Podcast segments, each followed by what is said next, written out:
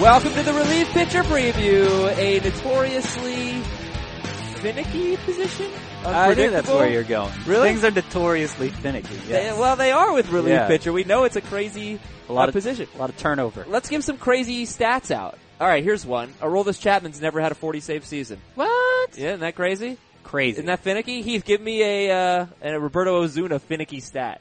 A finicky means fussy about one's needs or requirements. okay, so it's definitely not finicky. I'm not sure that relievers are notoriously finicky, but Roberto Osuna was notoriously not that good in save situations last year. He had a 4.18 ERA in a save situation.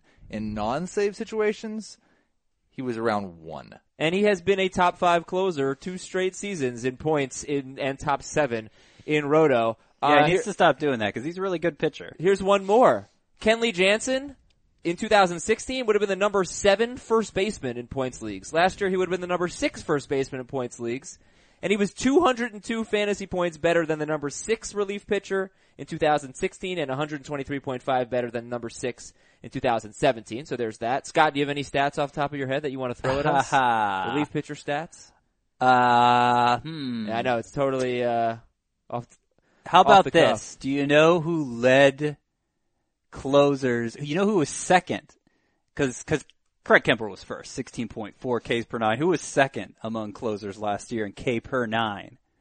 Hmm, I don't know. Corey Knebel Oh, at fourteen point nine. Kenley Jansen was third, fourteen point four. Okay, well let's dive into it, guys. Let's talk relief pitcher. This is a position that for me has changed the most in recent years in terms of how I draft them. Uh, it's, I don't know, feels a little top, more top heavy now. I mean, you certainly can't go into your season being like, well, there are 30 teams, there are 30 closers. No problem. I'll just draft some of the, like, like there's gonna be so much turnover. There are position, there are closer spots that are undecided. Yeah. There are bad situations that you want to completely avoid. I'd, I'd, so lay out the landscape. I, I go me. so far, and this is true every year. I go so far as to say half, half the pitchers who we expect to close at the start of the season will not ultimately be the closers, and, maybe not, maybe won't even lead their team in saves. Like it'll happen that soon. One thing about closers slash relievers that we probably include, and it goes to Scott's point, is that they're dealing with very small sample sizes. Yeah. Even over a full season. And we see, like, guys like Knebel, coming into last year, he had a 4.03 ERA over 91 innings in his career. Mm-hmm. He had a FIP of 3.64. He hadn't been terribly unlucky. And then all of a sudden last year he was just awesome. Same thing for a guy like Felipe Rivero. One of those two is probably going to go back to just being whatever this year. uh, Felipe Rivero and Corey Knebel. Well, that's, I mean, those two guys have, like, tremendous stuff, and yeah, the potential, like, Knebel at least is in a situation where he's on a team that should be good. He could get a 40 save season. Rivero, probably, probably a little more See, difficult. I'm not even sure if Yeah. they win 40 games. The Pirates? Well, I mean, this is actually a really important point here. When you look at closers and what you're looking for, are you just looking for saves? Because, you know, the ratio stats are great, but they don't throw, they throw at 70 innings, something like that, so they're not gonna have that much of an impact. Mm-hmm. Or are you looking for elite, you know, ERA, whip, strikeouts, whatever? Um, a- and then you gotta consider this. There is a very strong correlation between being a bad team and not getting a lot of save chances. I looked at the last two seasons, and in 2016, seven teams had 70 or fewer wins. Six of them finished in the bottom 10 in save chances. In 2017, uh, it was, you know, it was, it was almost exactly the same. Sorry, I don't have it. Uh, no, six teams. So it was five out of, uh, also, okay, here we go. Ready? Last two seasons. 13 teams won 70 or fewer games. 12 of them finished in the bottom 10, you know, over two seasons in save chances. So I don't want necessarily a reliever on a terrible team. Yeah, not on a terrible team. I, I think if it's you know just kind of a bad team, li- slightly sub 500, they can Yeah, they can fine. compete in, in save in terms of save totals. But you know the Padres, who I think are even with Hosmer, uh, I think thing. are potentially a 100 loss team. I think the Pirates are worse than the Padres are. Almost Yeah, for sure. I don't know. I don't know. I, I I think the Pirates have a lot of upside both in their lineup and on their pitching staff. I, I still see them finishing in last place in that division because there are a lot of good teams, but I don't think it'll be, uh, you know, like we're contending for the top draft pick kind of season for the Pirates. Um, but To answer the broader question of what I'm looking for in the close in a closer, it kind of depends on format because in a points league you only have everybody only has two relief pitcher spots to fill. You you need a decent save total from those two. You don't care as much about the percentages because those aren't categories. It's not like a roto league in that way, but you just need some save totals to get points.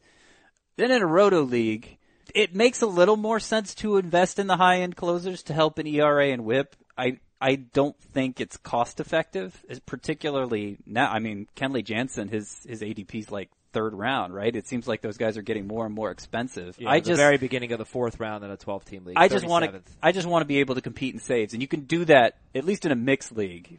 For you know, you don't you don't have to invest a lot to do that. Just get three guys who you're expecting to fill the role. And not every team in a 12 team league or even in a 10 team league is going to be able to have three. So you're going to have an advantage there, uh, you know, a quantity over quality thing going on. And yeah, it's possible one of those guys will lose his job. It's possible maybe both at will at some point. But as pitchers lose their jobs, others are getting the job. You're still playing the waiver wire. Like you're you're getting a nice head start there with three uh, three save sources, and then you're constantly feeding it over the course of the season, so you never fall behind. I'm putting far more priority on saves in a points league, like that- which I think is what Scott was saying. I'm planning on taking four relievers at least. I would say in most categories leagues. I really need these guys to help me in the ratios and to get a ton of Ks. And there are really 10 that I feel pretty confident are going to do that and will get saves for the most part.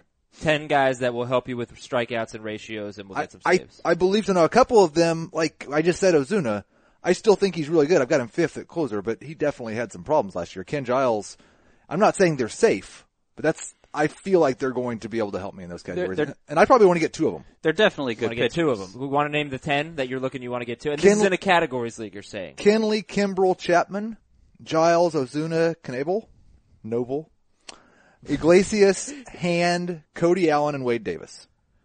Okay. Iglesias, Hand, Cody Allen, Wade Davis. This is a really tricky position because you also have to worry about guys getting traded off of bad teams. So, yeah, we'll get into that, which is why I think I just love looking at job security. You know, I want a guy with good job security that doesn't have a lot of competition in his own bullpen. Um, I think Corey Knebel kind of does. I don't think Osuna really does. Uh, Edwin Diaz maybe does. Some, some good arms there. I think I'm moving Raisel Iglesias up again. Why? See, that's the thing. Why do you have him so high? Because they're going to be a bad team. He doesn't get a lot of saves. He, though, is used in a way that's different than almost all other closers. He has more five out or more outings than other closers, which gives him more chances to accumulate saves and wins even on a bad team. But he only had 28 saves. I mean, he is, he's really good, Raisel Uh, well- Iglesias. He was the number 12 relief pitcher, taking away any starting pitcher that's eligible at RP. And I don't think there were many good ones last year. Iglesias was the number 12 RP, uh, in both points and roto, 249 ERA, 111 whip, 92 strikeouts in 76 innings, but only 28 saves. So he is an interesting case. It's, but I think there's a good chance the Reds are better this year. Yes. But I don't think there's much of a chance the Rays are in the playoff hunt, and we've the Reds. Reds, sorry, and we've already seen uh, chatter out there this offseason about Raisel Iglesias' uh, trade chip for them. So that plays into the job security aspect as well. And yeah, I mean, job security is, I don't want to say it's everything, but it's pretty close in that role because if you go from a guy who's getting saves to a guy not getting saves, that is the biggest swing in value you'll, you'll see in fantasy baseball. I mean, in standard mixed leagues, the guy not getting saves is close to worthless. Yeah. So, uh, you know, if Standard gets- mixed points leagues. well, even in roto leagues, he's close to worthless because there, there there's so many like Tommy Kahnle types that you can pick up off the waiver wire to pad those ratios anytime you want. Like those those guys are not something you need to pay for. And again, Tommy Kahnle, I, like Iglesias has done this for a couple of years. I believe he, like, if he were to get traded to a team, I think he could be closer to Andrew Miller in his consistency than these other guys and And- pitching two inning outings. and there's something to be said for consistency, sure. But even if it's not Tommy Kahnle this year, it'll be the next Tommy Kahnle. You know, there's, I just don't there's think it's, pre- always it's not, my, my argument for there is not that you're not right. You are. There will be different guys that do that. Because the sample sizes are to- so small, having a guy do that for two months of the season is not going to make me think, oh, I want to go grab him. He's going to do that the rest of the year. Those two innings are probably 20, or two out, two months are probably 20 innings. Let's get into that a little bit later, and because you know format is going to change, which pitchers are valuable and whatnot. But Heath says he wants in a categories league, he wants to get two of his top ten closers because he thinks they'll give him enough saves plus great strikeout uh, numbers, uh, WHIP, ERA. So two of his top ten. Scott, how about you? Do you have any any guidelines of what you're looking for on draft day at closer? I am looking to spend as little as possible on saves because you know it, it changes if you get in like a league specific format or if you get in a huge league like a 24 team mixed league and that scarcity, uh, you know, a scarcity is introduced in that way. But uh, otherwise, you can get you can get saves for cheap, This is and they may end up being really- surprisingly good saves. Interesting, excuse me, but saying one guy. I mean, these are two completely different takes on Yeah. on the position, and, And like I- like I've said on a number of shows, but if you're just tuning in to the, you know you're starting with the position previews. Scott and Heath and I and Chris and I were all in the same Roto League last year. Scott and Heath both finished in the top three or four. It was really really close at the top. Eh, Both of them did very very well.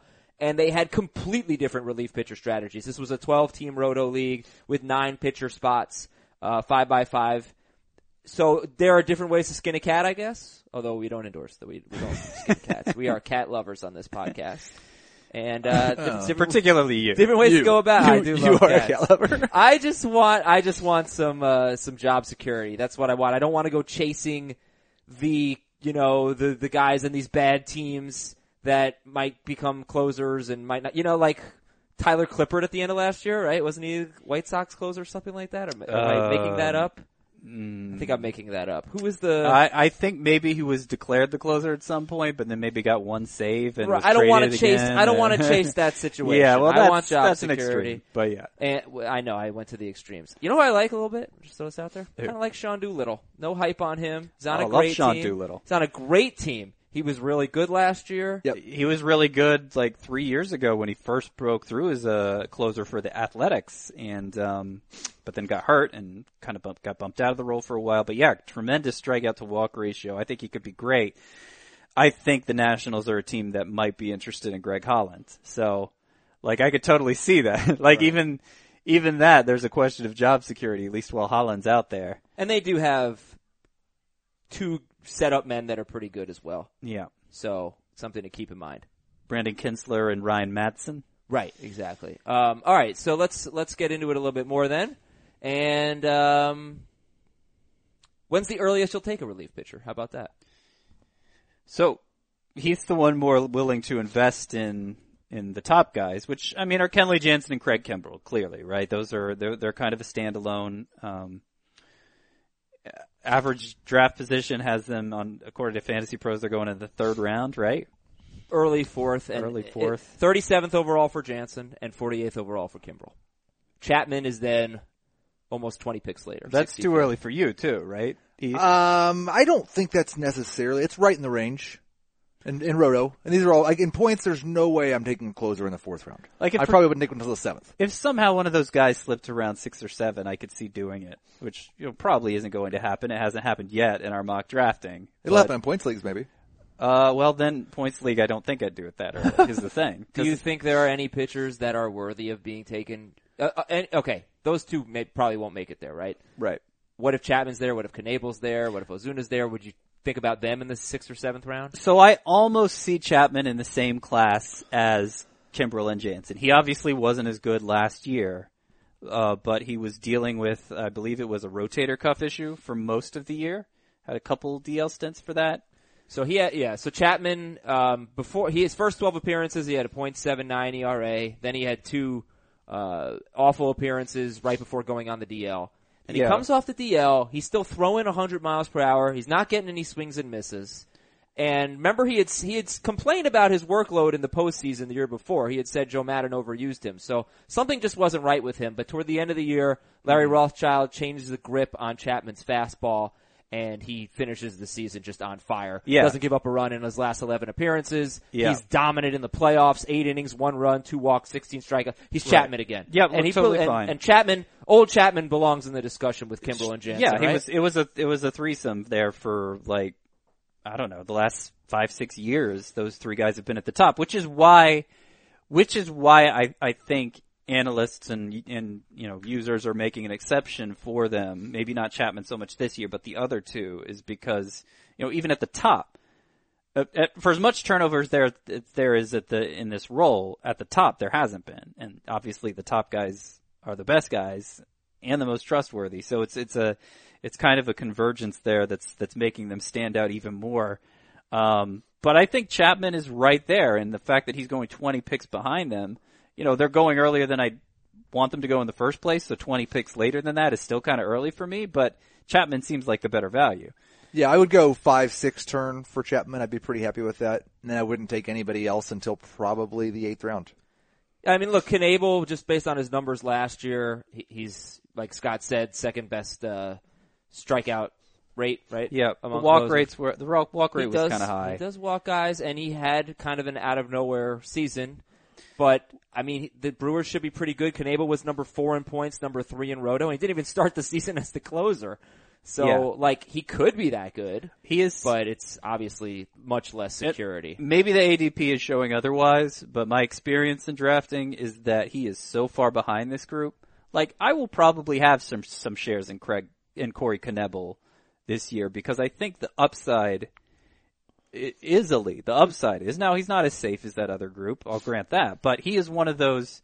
He was one of those like genuine relief pitcher prospects, not a guy who just we never heard about him until he was good, but a guy who even when he was in the Tigers and the Rangers system, because he got he kept being this trade chip for all these teams. Like this guy is a potential closer someday, Corey Knebel, and then it finally happened last year. So I, you know, he's he's not safe like that group is, but he's safer than he could be.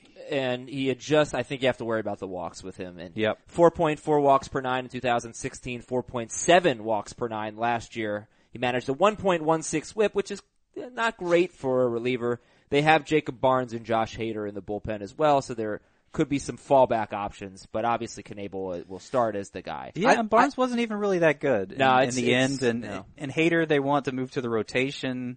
Like anybody, any closer has a bad week.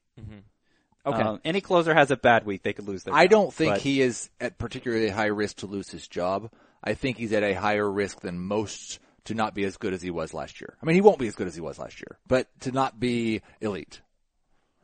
That's just kind of like the position. I mean, yeah. It, well, how, do you view Chapman the same way? He's basically the same as Kimbrel and Jansen.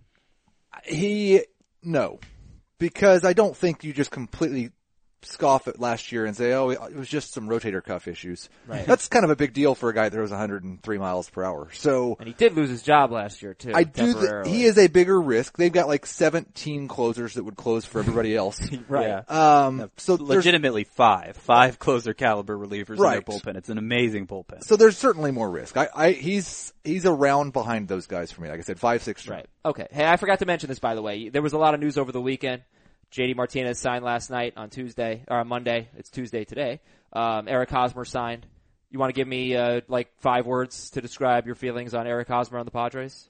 Did you Not know- a big change for him. Oh, really? Okay. Nah. Not, not a big change for him. Small boost for like Wil Myers, Margot. The guys are going to be, that lineup looked like it might be one of the worst in baseball. Now it's less terrible. Is Myers currently outfield eligible? Or no, he will gain. No, it? he will get it. Um, there is some sadness that Jose Pirela and Hunter Renfroe they both can't start now. And Pirela, I mean, was a legit sleeper. I think the way he performed as a starter last season. Renfroe's got some power upside, but we'll see what happens there. And JD Martinez of the Red Sox, five years, about 110 million. Uh, the biggest thing for me is that he's going to be DHing, which is, I- mean that in a good way, because his biggest issue over the years is that he can't stay on the field. Only one season with even 125 games. Okay. So, uh, you know, that, Nelson Cruz has become a fantasy stud in the, at the end of his career because he overcame the health hurdle as a DH. So these guys are going to talk about all this stuff and, and anything else that goes down, pace of play stuff, things like that. I, I do think one thing on Martinez, I've gotten several tweets about how much does this move him up in the rankings going to Boston. I don't know that it really does. His batted ball profile suggests that he's going to lose just as many homers to deep center and, and right center where Boston's really deep is he's going to gain because he's kind of a line drive type hitter anyway. A lot of balls off the monster probably. Okay, and I mean, we had to assume that there was a pretty good chance he was going to go to Boston anyway. So on Thursday, we'll talk about this. Tomorrow we'll do our first base preview. Thursday we'll talk about all the news and notes. Um, all right, so points leagues, head-to-head categories, roto leagues. Things change quite a bit. Let's start with a two reliever points league where you can also throw in Sparps, which are starting pitchers as relief pitchers. Okay, guys like Mike Minor, um, Stevenson. It's not the Peacock. It's not the best year for Sparps, but but it's easy. I mean, it's it's much easier to deal with relief pitcher in those formats. There's pro- probably always going to be in a 12 team league or shallower, always going to be one or two guys that you can plug in that will get you saves. They may not be that good, but Yeah. Scott, I don't get this. I mean, you are the king of head to head points leagues.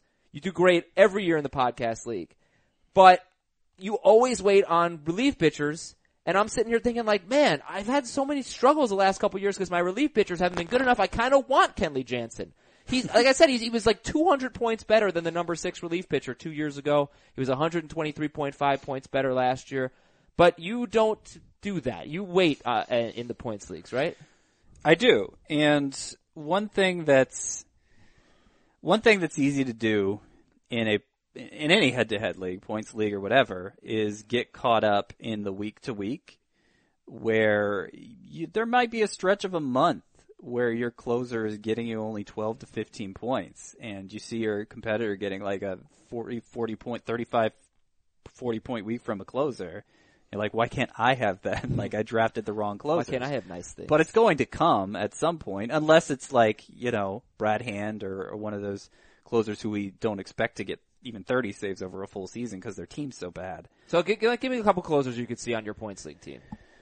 That, that Honestly, would it's just going to depend on who falls. Like, right now I'm drafting Greg Holland a lot because nobody knows where he's going to wind up, and I, I know that, you know, by the time some people are listening to this, maybe it'll be uh, decided.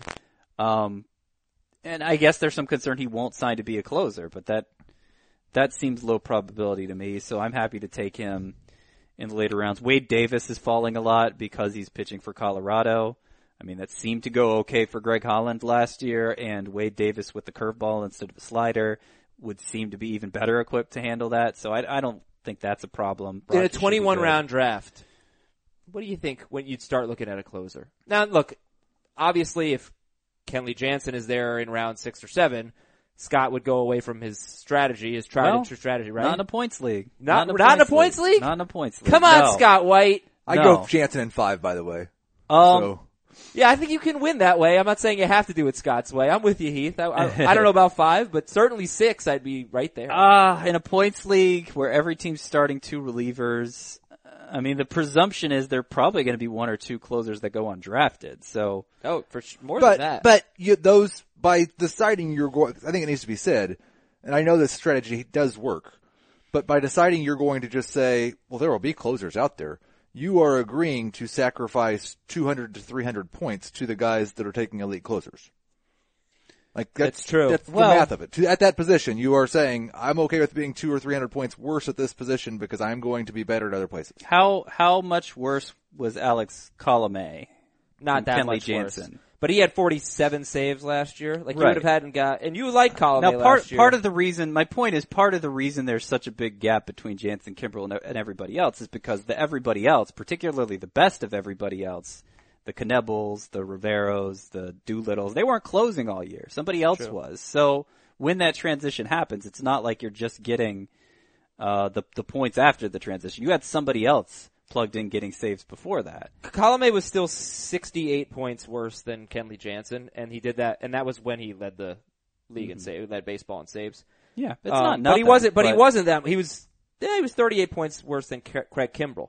But that's you can lot at closer. a 10 round discount, you know, you take that. But that's Sure. only one example, really. Like, yes, Yeah, if you get the very best reliever after the tenth round. Well, I don't know fine. that he's really the very best reliever. He had the most saves, but he Right. had a he didn't Right. have such a great Which season. is why it was kind of lucky. right. It was lucky. Okay, who else? Who else? Who who else? is Knebel was high? four. Osuna but he wasn't was there all. He wasn't closing all year. Osuna would have been like a what 12th, 13th round pick last year. Osuna Probably. was closing all year. Had a lot of blown saves. Greg but- Holland, but I mean, th- now you're talking. Greg Holland was six, and you're talking two, two, 123 So, points worth. so I guess the question is, like, you just have to tell us the guys that are going to do that. And then, but look, then I nobody mean, needs to take look, a reliever. I know it sounds crazy, but it works for him. I'm not. I'm not. I'm not criticizing him. I'm just saying, but you have to get those guys. The reason it's not working for you is you're not getting those guys. You don't have to get I those guess. guys. Or maybe I'm just not doing as well in the other positions as because Scott. Right. those guys will be emerging on waivers without much Um, much demand from, for them. right, from yeah. the rest of the league. Right. That's a good so point. you like the closers you're draft the fir- the two closers you're drafting to fill that like I don't want probably not going to keep them I'm there. still all not year. comfortable being weak at closer in points leagues. Like, forget about where we take Jansen. I still want to get like two top 14 or 15 guys probably. Yep. Like, I don't want, right? Scott, Scott wants zero top 14 or 15 guys. No, it's not, not not, saying I'll, I'll that. probably draft that are one. drafted at that range. You, you'll get fo- top 14 or 15 guys by the end of the year. I but- might, I might just, I might draft one. I'm, you know, just to, just a little bit of security built in. But the thing is, you can probably wait till round 13, 14 to Okay, draft right, one. like an Edwin Diaz or something like Yeah. that you take, and then somebody later. All right, and and so Heath is willing to invest a little bit more in a head-to-head categories league. I have talked about this a lot with daily form, daily lineups. A lot of people playing this, very popular. Head-to-head categories, daily lineups. Twelve teams. I played in this league year after year. Twelve teams. Uh, most of my bench is pitchers, and I will have probably five closers.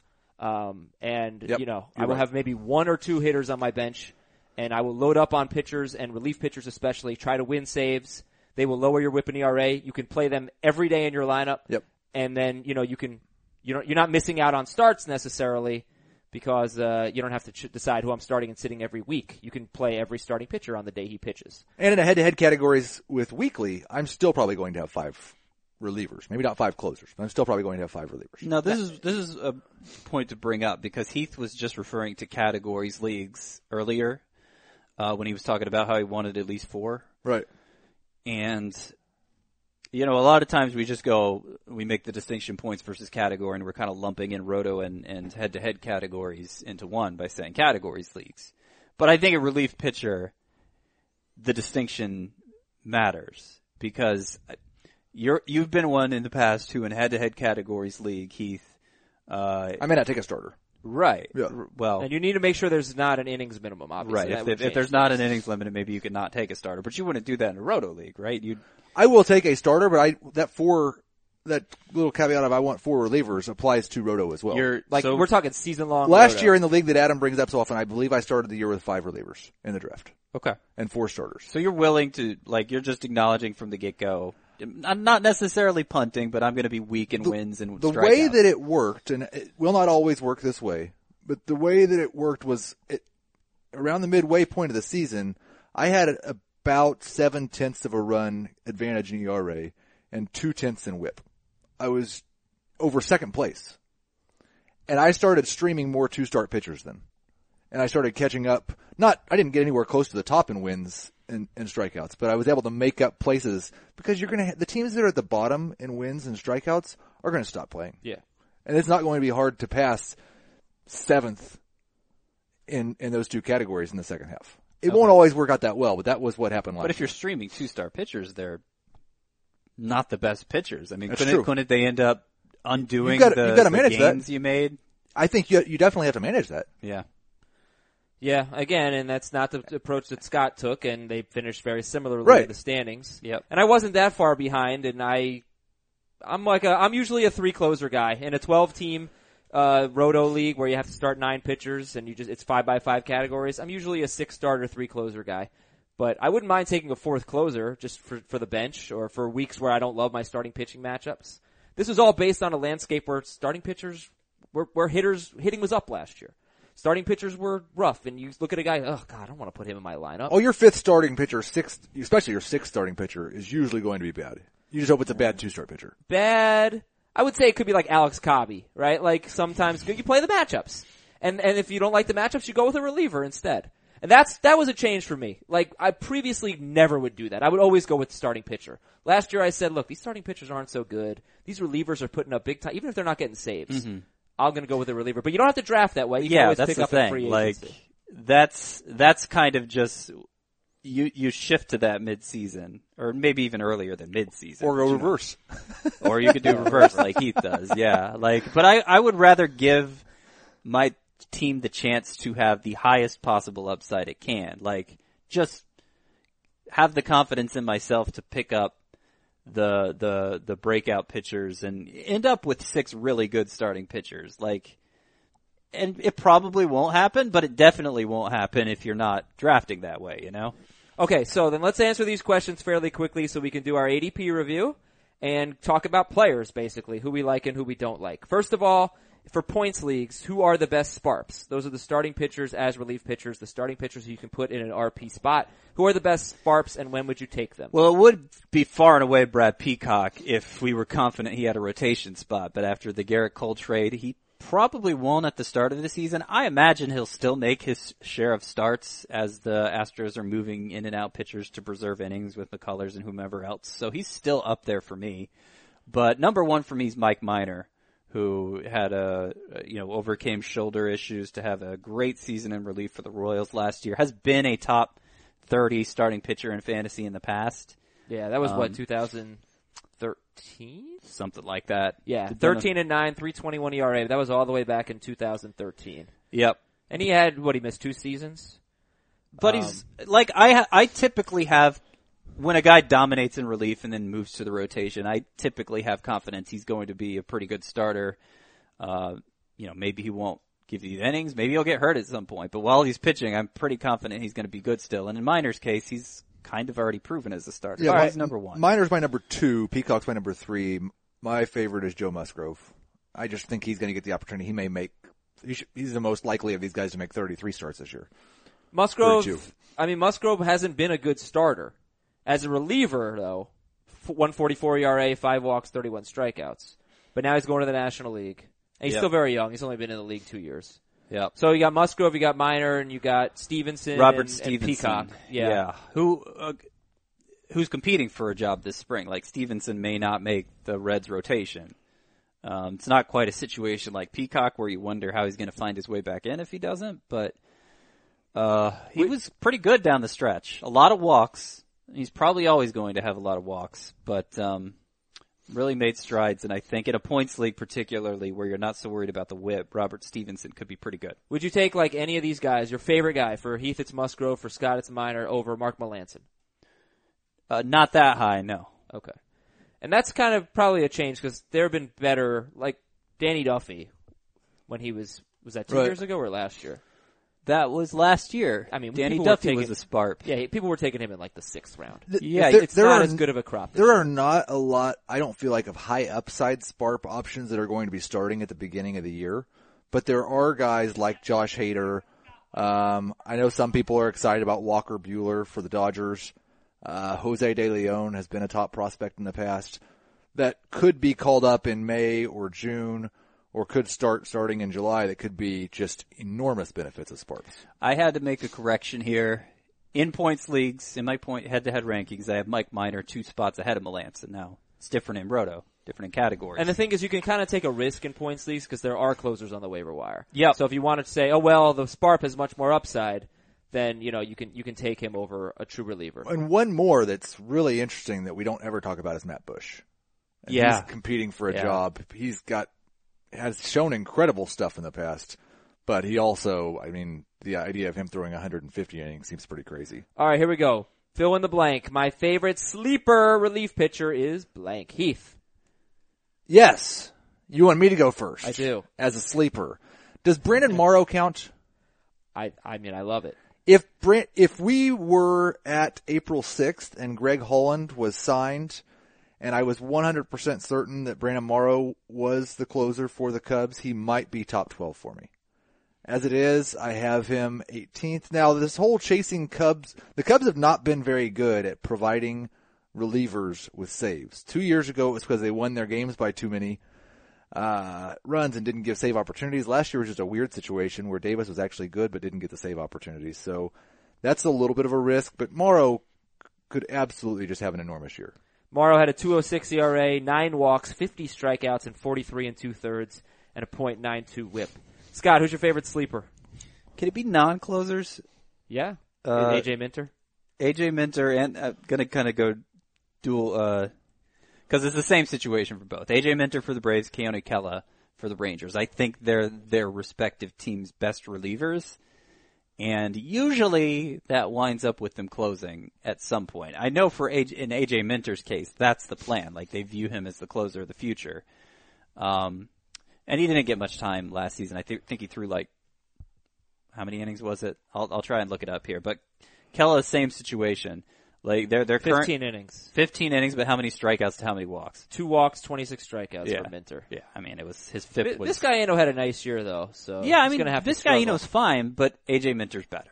Like yeah, and Alex Claudio is somebody you've been like he's gonna lose the job in Texas. Yeah, and the the yeah moving to Texas, uh, Alex Claudio, um, kind of a ground ball specialist, not who you usually see in that role, and that that typically uh, doesn't go well over the long run. Keone Kela's numbers last year are really good. Okay. Redskins running backs, Rangers relievers. They are the same in the fact that they will they always change from who we think they will be preseason. Um, or at least who they start with. Favorite breakout relief pitcher? Heath, you're starting again here. Yeah, I'm going to go with Raisel Iglesias, and I don't even know that he's going to be a lot better than he was last year, but I do agree with Scott that the Reds will be slightly improved from what they were in 2017. I I like the way I was a little worried going into last year how they were saying they weren't going to have traditional closer roles, but I really like the way they will just bring him in in the eighth inning and he's just going to close the game from the eighth. And it, through 76 innings last year, 78 the year before that included a couple starts. Uh, Raisel Iglesias has top three potential. Okay, Raisel Iglesias for Heath. How about you, Scott? Favorite breakout? So it's probably Josh Hader, but it more because I think he's going to uh, shift to the rotation and become the best spark at some point this season. So, like, if we're just going to focus on closers, I'm going to say Blake Parker, and I don't want to invest a lot in Blake Parker because Mike Scioscia was just so non-committal to who his closer was all season, and I imagine since it's mostly the same cast of characters returning, it's going to be the same way this year. But Blake Parker was their best reliever last year. 254 ERA, .83 whip, 11.5 strikeouts per nine innings. Started emphasizing his splitter more, just took him to another level. And uh, he's presumed to be the closer going into the season. Again, Scioscia's being non-committal. If Parker is actually the Angels' closer from start to finish, he's probably top 10. Oh, yeah, I mean Parker, Felipe Rivero, Brad Hand. Do you see just general similarities? These guys have great numbers. But Hand and Rivero are the closers, presumably. Parker, we don't know. But if all three of them were the closers, I mean, Parker is on the best team by far and is set up like, yeah, I mean, he, he's set up to have a big year, uh, if he just is the, like Scott said, is the closer from start to finish. Um, all right. How about a bust? Scott, you can go first. Who's a bust for at relief pitcher? Alex Colome, uh, because not only was he, apart from the save total, not very good last year, and by not very good, I mean he averaged less than eight strikeouts per nine, which is in, in 2018. I mean, it's unheard of from a closer.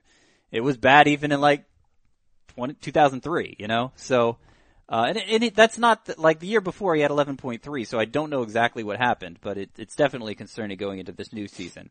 Apart from that, if the Rays are bad, if they keep doing things like DFAing Corey Dickerson, Oh yeah, what the hell was that all about? um, Alex Colome's gonna get traded for sure, and you know we see it all the time. A contender trades for a closer, he becomes not a closer anymore. Brandon Kintzler happened to him last year. Um, I would guess most of the contenders, particularly if Colome's still striking out eight batters per nine, uh, they're going to have somebody better for the ninth inning, so he'll just be out of luck there, and uh, Okay. yeah, Alex lose all his Colome. value. Alex Colome for Scott, and he in ADP, Colome is um he's well 14th? okay, actually a little later than I thought, going around tenth, around ten. Uh, who's your bust, Heath? Uh, I will go with Felipe Rivero. And I'm I'm not certain that Felipe Rivero is going to be bad this year. I'm not saying that, but I am relatively certain the Pirates are going to be just awful. And I do think like last year he had a 167 ERA, he had a 303 xFIP. He really cut his walks down and if he can do that again, then he's probably going to keep his ERA around an even 3, but uh, there's a chance he's like a 3-5 guy on a team that wins 59 games. All right, Felipe Rivero. I, I say- just- I I- how see are they going to be good? Like Well, they're, look at they're the- terrible. Look at the middle of their lineup. They still have Bell, Marte, Polanco, Those are their best three hitters, but that is Uh, a below average top three hitters. Jameson Taillon, Tyler Glass. Now, Like if Tyler Glasnow breaks out, suddenly their starting rotation is includes Chad Kuhl, Joe Musgrove, and Trevor Williams. yeah, but it also like you like Sparp, Joe Your Musgrove. favorite Sparp. Jameson Taillon's already pretty good. Like they could. I'm not saying they're going to contend for a playoff spot, but this isn't this isn't a stripped down situation. We're completely rebuilding the roster. They kept a lot of their uh, core pieces. They're not, they may not be done yet though. Like they may trade Josh Harrison. Eh, who cares? Um, it matters. Adam I mean- probably better. like Sean Rodriguez, Daniel Nava, Colin Moran, Jordy Mercer. Colin these- Moran could be pretty Th- These are all guys Well, that are going to get Jordy regular Mercer's at-bats. always I think what I'd like from my team, if I have a closer, is 75 or more wins. I'd feel comfortable with that. You don't have to be that good. 75 or more wins. Yeah. You can get a, look, there was an example of a team that had like 71 wins, um, last year. San Diego, 71 wins. They had the 10th most save chances. So it's not set in stone. There are exceptions to the rule. And Scott thinks Pittsburgh will be better than Heath and I think they will be. All right. Anyway, I'm going to give you guys two names that I think are potential sleepers. I want you to know. Uh, I want you to let me know what you think. One I've already mentioned is Mark Melancon, who was pitching with a really bad forearm injury last year. He had surgery, and before that, Mark Melancon was one of the best fantasy relievers. He's not a huge strikeout guy, but he gets a lot of saves and he keeps runs off the board. That's number one.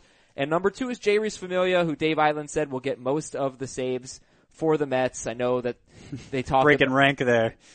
yeah, but look, I mean, Terry Francona, so the, the Indians pitching coach is now the Mets manager, and he comes from a team that said, that gave us the indication that Cody Allen might not get all the saves. Cody Allen got all the saves. Yeah. So Familia, last year he was bad. He had a 438 ERA. I mentioned this on Friday's show with Chris. If you take a look closer look at the game log for Familia, it was the last game before going on the DL and the first game off the DL. He was terrible in both. It really inflated his ERA. Before that, you're talking about a top five closer in both formats in each of the previous two years. Hmm. So Melancon and Familia, like you want to wait on closer and take two guys. Maybe Familia is like the third of three guys. I don't know if you want to be your number two closer. I think you could do worse than those guys. What do you think? Do you see sleeper appeal in Melancon and Familia? There is Melancon. Like my problem with him is that I never actually thought he was as good as the numbers say he was back when he was good. And so as soon as he was bad, I'm like, yeah, I told you he was bad. Confirmation bias. Um, but yes, as as a sleeper, sure, he he could absolutely have another year where he strikes out seven batters per nine and has a two two ERA. He's done it Like- before. Nobody wants him. That's I know. The thing. I- I like do. he's so often just man. All the closers are gone. Oh wait, Mark Melancon's still there. So I, I totally get what you're saying, and um, I'll probably have a decent number of shares in him. Familia, I recently moved even before uh, Dave Eiland kind of said, kind of you know tipped the Mets' hand that Familia's the front runner there. I I looked at the game. I took another look at both the game log for him and AJ Ramos, and had the same takeaway. Like, okay, Familia was actually pretty good uh, last year when he returned. So I moved him up to 24th in my relief pitcher rankings, which 12 team league I guess does technically make him a number two reliever. Although uh, I wouldn't I wouldn't want him to be my second reliever. Right. Um, so you know I like him more than the guys behind him. Are Shane Greene, Blake Treinen. Uh, Fernando Rodney, I like Familia all, more than all of them. Oh, I've got Addison Reed's got to be a sleeper. This is the year that Fernando Rodney loses his job. But why? Because he we sucks. say that every year. I know, I know, but I just eventually he's Yeah. old, man. He's not even young. I hope not, because I'm invested in him now. He's my. uh I paid ten dollars for him in the our AL only Roto auction on Thursday. I hope you got. I guess you didn't get Addison Reed. Well, he went for nine dollars. Addison Reed Wow. did. So no, I didn't. All right, so uh, we haven't even talked about Hector Neris. We haven't really talked about Brad Hand, Cody Allen, who for some reason the Indians are the exception to the rule. Like they are a great team that never gets save chances. It is the strangest thing. They are like almost always at the bottom in save opportunities. Let's get into average draft position right now. Uh, so Jansen 37th, Kimbrel 48th, Chapman 65th overall. Jansen beginning of round four, Kimbrel end of round four, Chapman in round six. I'm going to give you guys one potential issue for each of these three players, and you just tell me how much it weighs on you. We saw what happened with Chapman last year after the heavy workload in the postseason. Kenley Jansen, pretty heavy workload in the postseason, 16 and two thirds. He pitched in six World Series games. He threw more than an inning five times. Does this matter to you at all? Maybe it not should. not five times in the World Series, five times in the postseason. Does this matter? Yeah, to maybe you? it should. I mean, if he's like He didn't complain about it, right? Chapman was hurt for most Didn't of last complain year, about it. right? He was hurt, Yeah. and maybe he was hurt because he threw all those innings in the postseason. Maybe not. Like it's just one of those things where I mean, I'm going to use confirmation bias again. Like when it happens, it's like, oh, this must be why it happened. But then a lot of times it doesn't happen too. So I don't like. I generally don't put a lot of stock in that. So what, what do you Um, think? You're not gonna maybe a No, little, maybe a like little. I'm not going to move Kimbrel ahead of him because of this, but like I, I understand where you're coming from. That's as far as I can go with it. No, I'm not concerned. All right, Craig Kimbrel. Alex Cora said he will use Craig Kimbrel in non-save situations. I don't think that's an insignificant development here. Mm, could, I could lower wonder- the save totals. I would like to think that what this means is he's not going to be held hostage by the late inning, the game's tied, I can't use my best reliever. Oh yeah, that's what that's what it means. And so I don't necessarily think that that's going to have a huge, like he, he only had 35 saves last year. Exactly. He had 35 So, saves no. and he was the number two closer. All right. So, but just keep it in mind. Um, Aroldis Chapman, I get. Well, we already talked about it. Yeah. The, the risk is baked into the uh, to the ADP with him. Get it go into the sixth round for Aroldis Chapman. All right. Then we've got Corey Knebel. A few picks after Aroldis Chapman. End of round six. We have Roberto. Way too soon. Yeah, I agree. That's too soon. soon? That's that hasn't been my experience. I get Knebel like four rounds after the others. Uh, but if if he's going that soon, then no. Roberto Osuna in round seven. It's about right. Like mid to late round seven, I'm good with him and Giles both there. You know, he was actually third among closers in FIP last year, behind the big two, Jansen and Kimbrel. His FIP, Osuna's FIP was, um, I lost it here. It was 1.74? Yeah, 1.74. They had a lot of blown saves. Like, I think he had nine blown saves. Well, he had an Yeah. ERA over four in save situations. He had, he had 10 blown saves. Look, I guess another way to look at it, first six appearances, Osuna had a 750 ERA. Rest of season, he had a 295 ERA, which is great. He's good. But last 22 games, he had a 623 ERA. Two straight years as a top five closer in points. Two straight years as top seven in roto. And there was some talk of an anxiety issue for him that uh, I think he, I think he got some help for. Oh, this is a great stat. I forgot about this. For whatever reason, three straight seasons for Osuna. He has been bad late in the year. Keep it in mind. Keep it in mind. I don't. I just discovered it this morning. Three straight seasons been bad. By late in the year, what do you mean? Like September? Last September? Sep- it's been a little bit different each year, but it's like last two months. Yeah. Do you remember the start of the show where we talked about how with relievers, even over a full seal No, season, this is three straight- this is a pattern. so we're dealing with at least like 15 innings per year. But this is a pattern. Like this is not insignificant. No, it's- sell high No. on Osuna. No, it's a pattern. All right, Edwin Diaz. So Ken Giles is not next off the board. He's not sixth. He's eighth. Okay. Um, we've got Edwin Diaz, Felipe Rivero, and Ken Giles, and Cody Allen. They're all going in round eight. Edwin Diaz, Felipe Rivero, Ken Giles, Cody Allen. Um, that just tells me I want a lot more Ken Giles. I would much rather have him over Rivero or Edwin Diaz. I mean, in theory, yes. But like, when it mattered most, the Astros decided they couldn't trust Ken Giles. Yeah, he had an 1174 postseason ERA and lost his job. I like the fact that Gregerson's not there anymore. A little bit less competition. Yeah. Yeah. They could go Um, with. They're not going to go with Devenski. They could go with Joe Smith and go with Will Harris. Will Harris is very Right, good. that's the thing. Like, it's not like there's, okay, well, we'll plug this other guy into the role. So, you know, maybe I shouldn't make too much of it. It's just, like, how quick are they going to be to make that hook again? Because anybody can have a bad week. Give me your ranking of those four in round eight: Edwin Diaz, Felipe Rivero, Ken Giles, Cody Allen. Um, I'll go first. Giles, Diaz, no, Giles, Allen, Diaz, Rivero. I have Giles Rivero, obviously believing in the Pirates more than you two. Um, Diaz and then Allen last. Here's the like Cody Allen is an awesome pitcher year after year. He just never gets the saves. His career high is 34 saves, and he's been the primary closer for the Indians.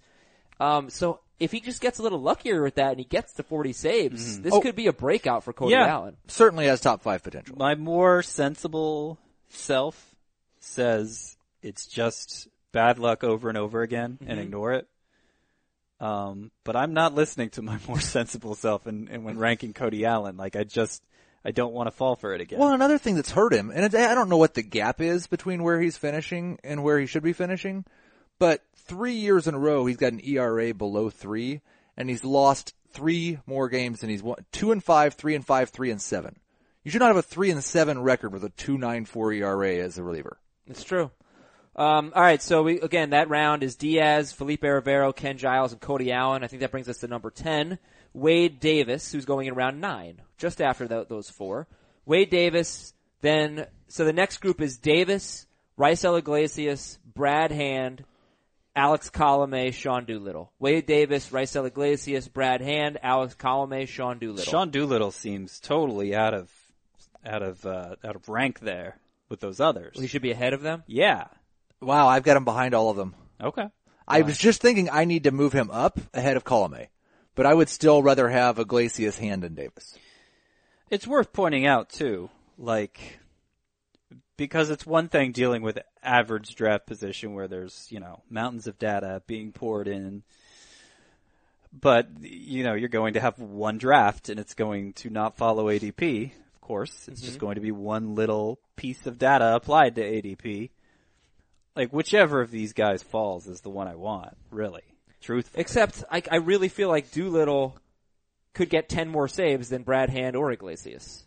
It wouldn't surprise me a little bit. In fact, I would probably like project him to have close to 10 In- more saves. yeah, in the case of hand, I probably shouldn't make it an equivalency. Maybe. Well, no, okay, you I, know, you know what? what? I I'll think come, Iglesias I'll come around on Iglesias. I, yeah, I will so it's really just hand that I'm worried I'm too about. low and on- and on that- just on to, cause the Padres won 71 games last year, right?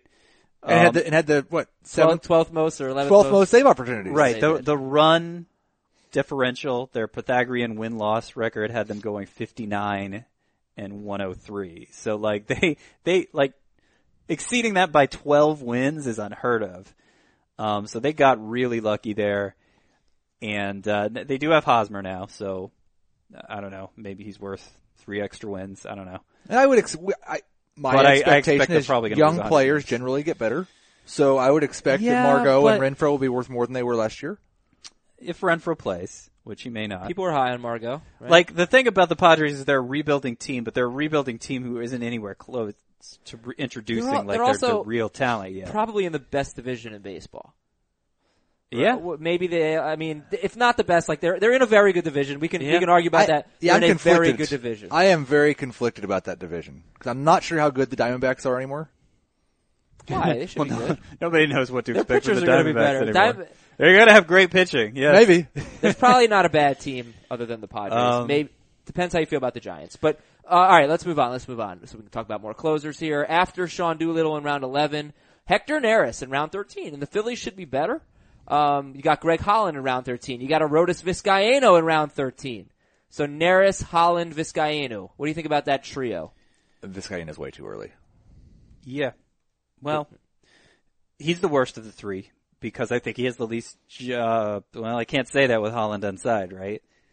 Assuming Holland Right? signs to be a closer, I think Vizcaino has the worst job security of the three. I actually feel really good about Neris. Like, I think, I guess they signed Tommy Hunter in the offseason. That's the biggest threat for Neris. And Pat Neshek. Well, Um, and and- they have like they spent most of last year letting bad pitchers be closers.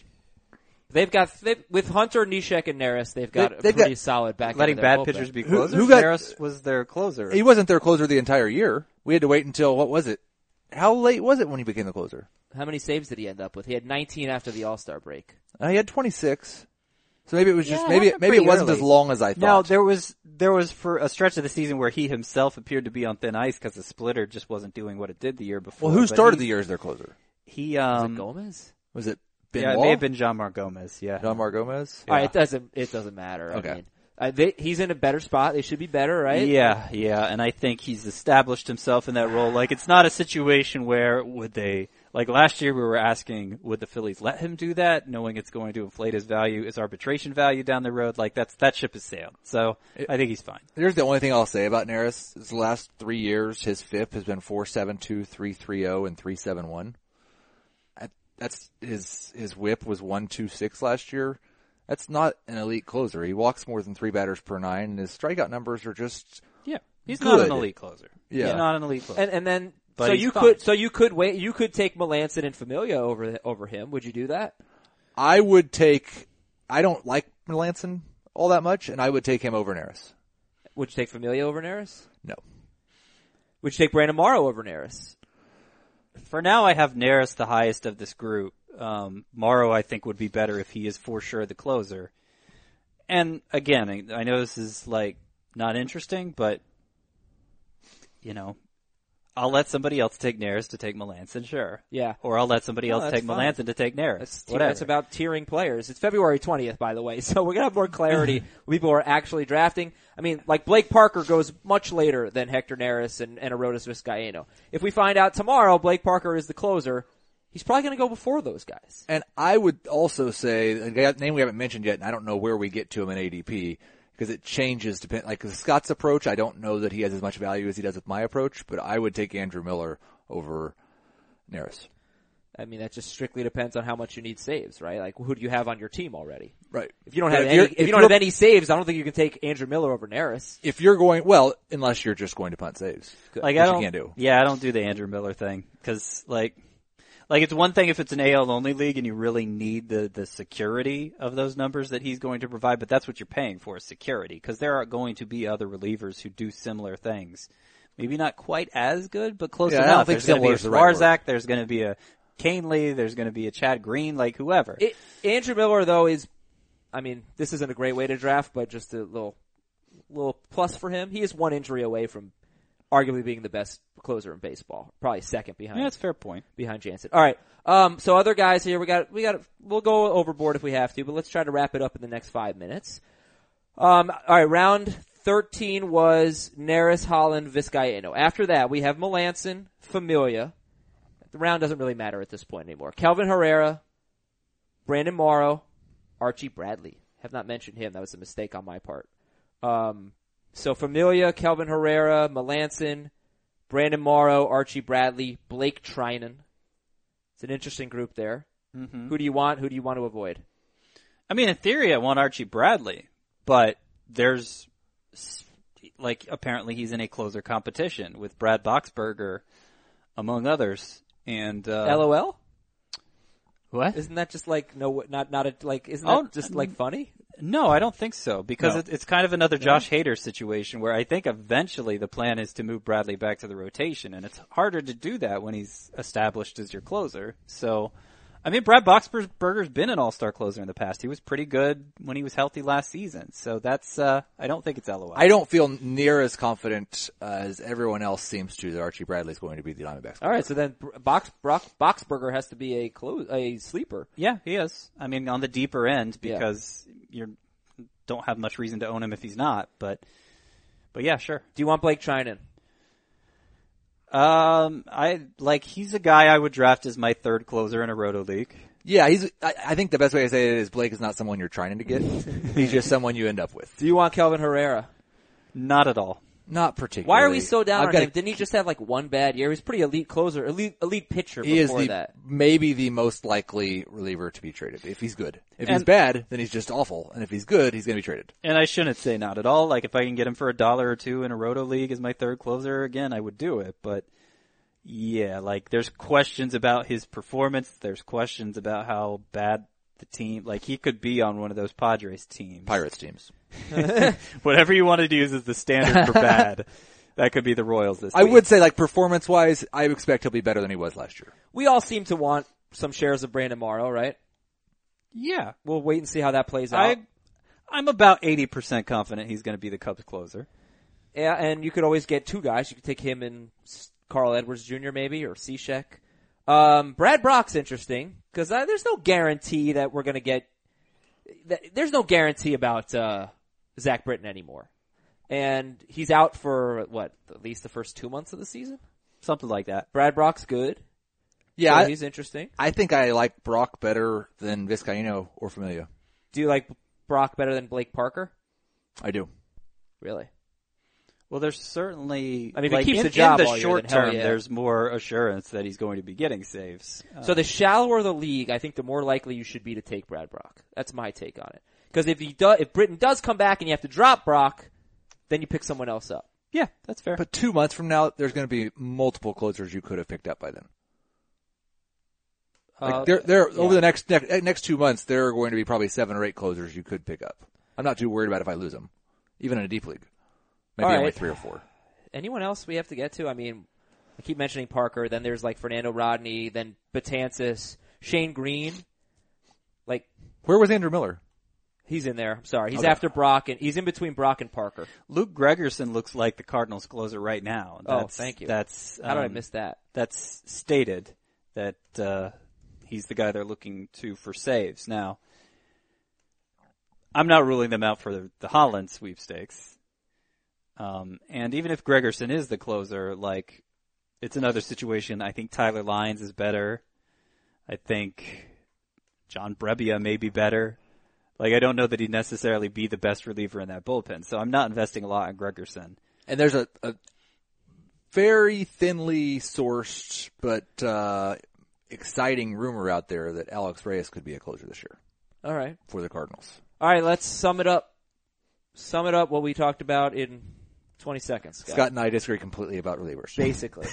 which is which is honestly productive because it tells you there are different ways to go about this. Do what makes you comfortable, and certainly understand how much you value the saves category because some there. This is a relief pitcher preview, not a closer preview. Okay, I mean like you can take Andrew Miller if you if you want to not necessarily punt saves, but not need to win the category. Well, going back to the way you started it out, this is a notoriously capricious position. Let's use, better than finicky. yeah, notoriously capricious position. So rather than be at the mercy of that, steer into it. Take advantage of how it's going to be capricious, how guys are going to be losing their jobs left and right, and put yourself in a position not to suffer from it by investing too much in a guy who loses his job, but to benefit. Or if you don't want to stress, go get a couple of guys that aren't going to lose their job and just have great closers all year. I wouldn't mind having two top like 15 to 17 closers. Like I wouldn't mind having Ken Giles and even Mark Melancon. Uh, even though that's risky, maybe maybe a little bit better than that. If I have Ken I Giles, wouldn't either. If I have okay, I, I wouldn't either. I just don't want to pay for the top four or five. okay. You know? If I have Giles, Melancon, and Morrow, I think I'd be happy with that. Giles, and then, and then just be active on waivers. Probably going to pay too much for Giles, but otherwise I agree with you. Maybe like Doolittle and those Okay. other two. All right, good. We're we're Doolittle fans right now. Let's just get Greg Holland somewhere else and uh, free Sean Doolittle. Thanks for listening, everybody. Tomorrow back with our first base preview. Then we'll give you the news on Thursday. Then we'll come back with second base on Friday. Have a good one. See ya.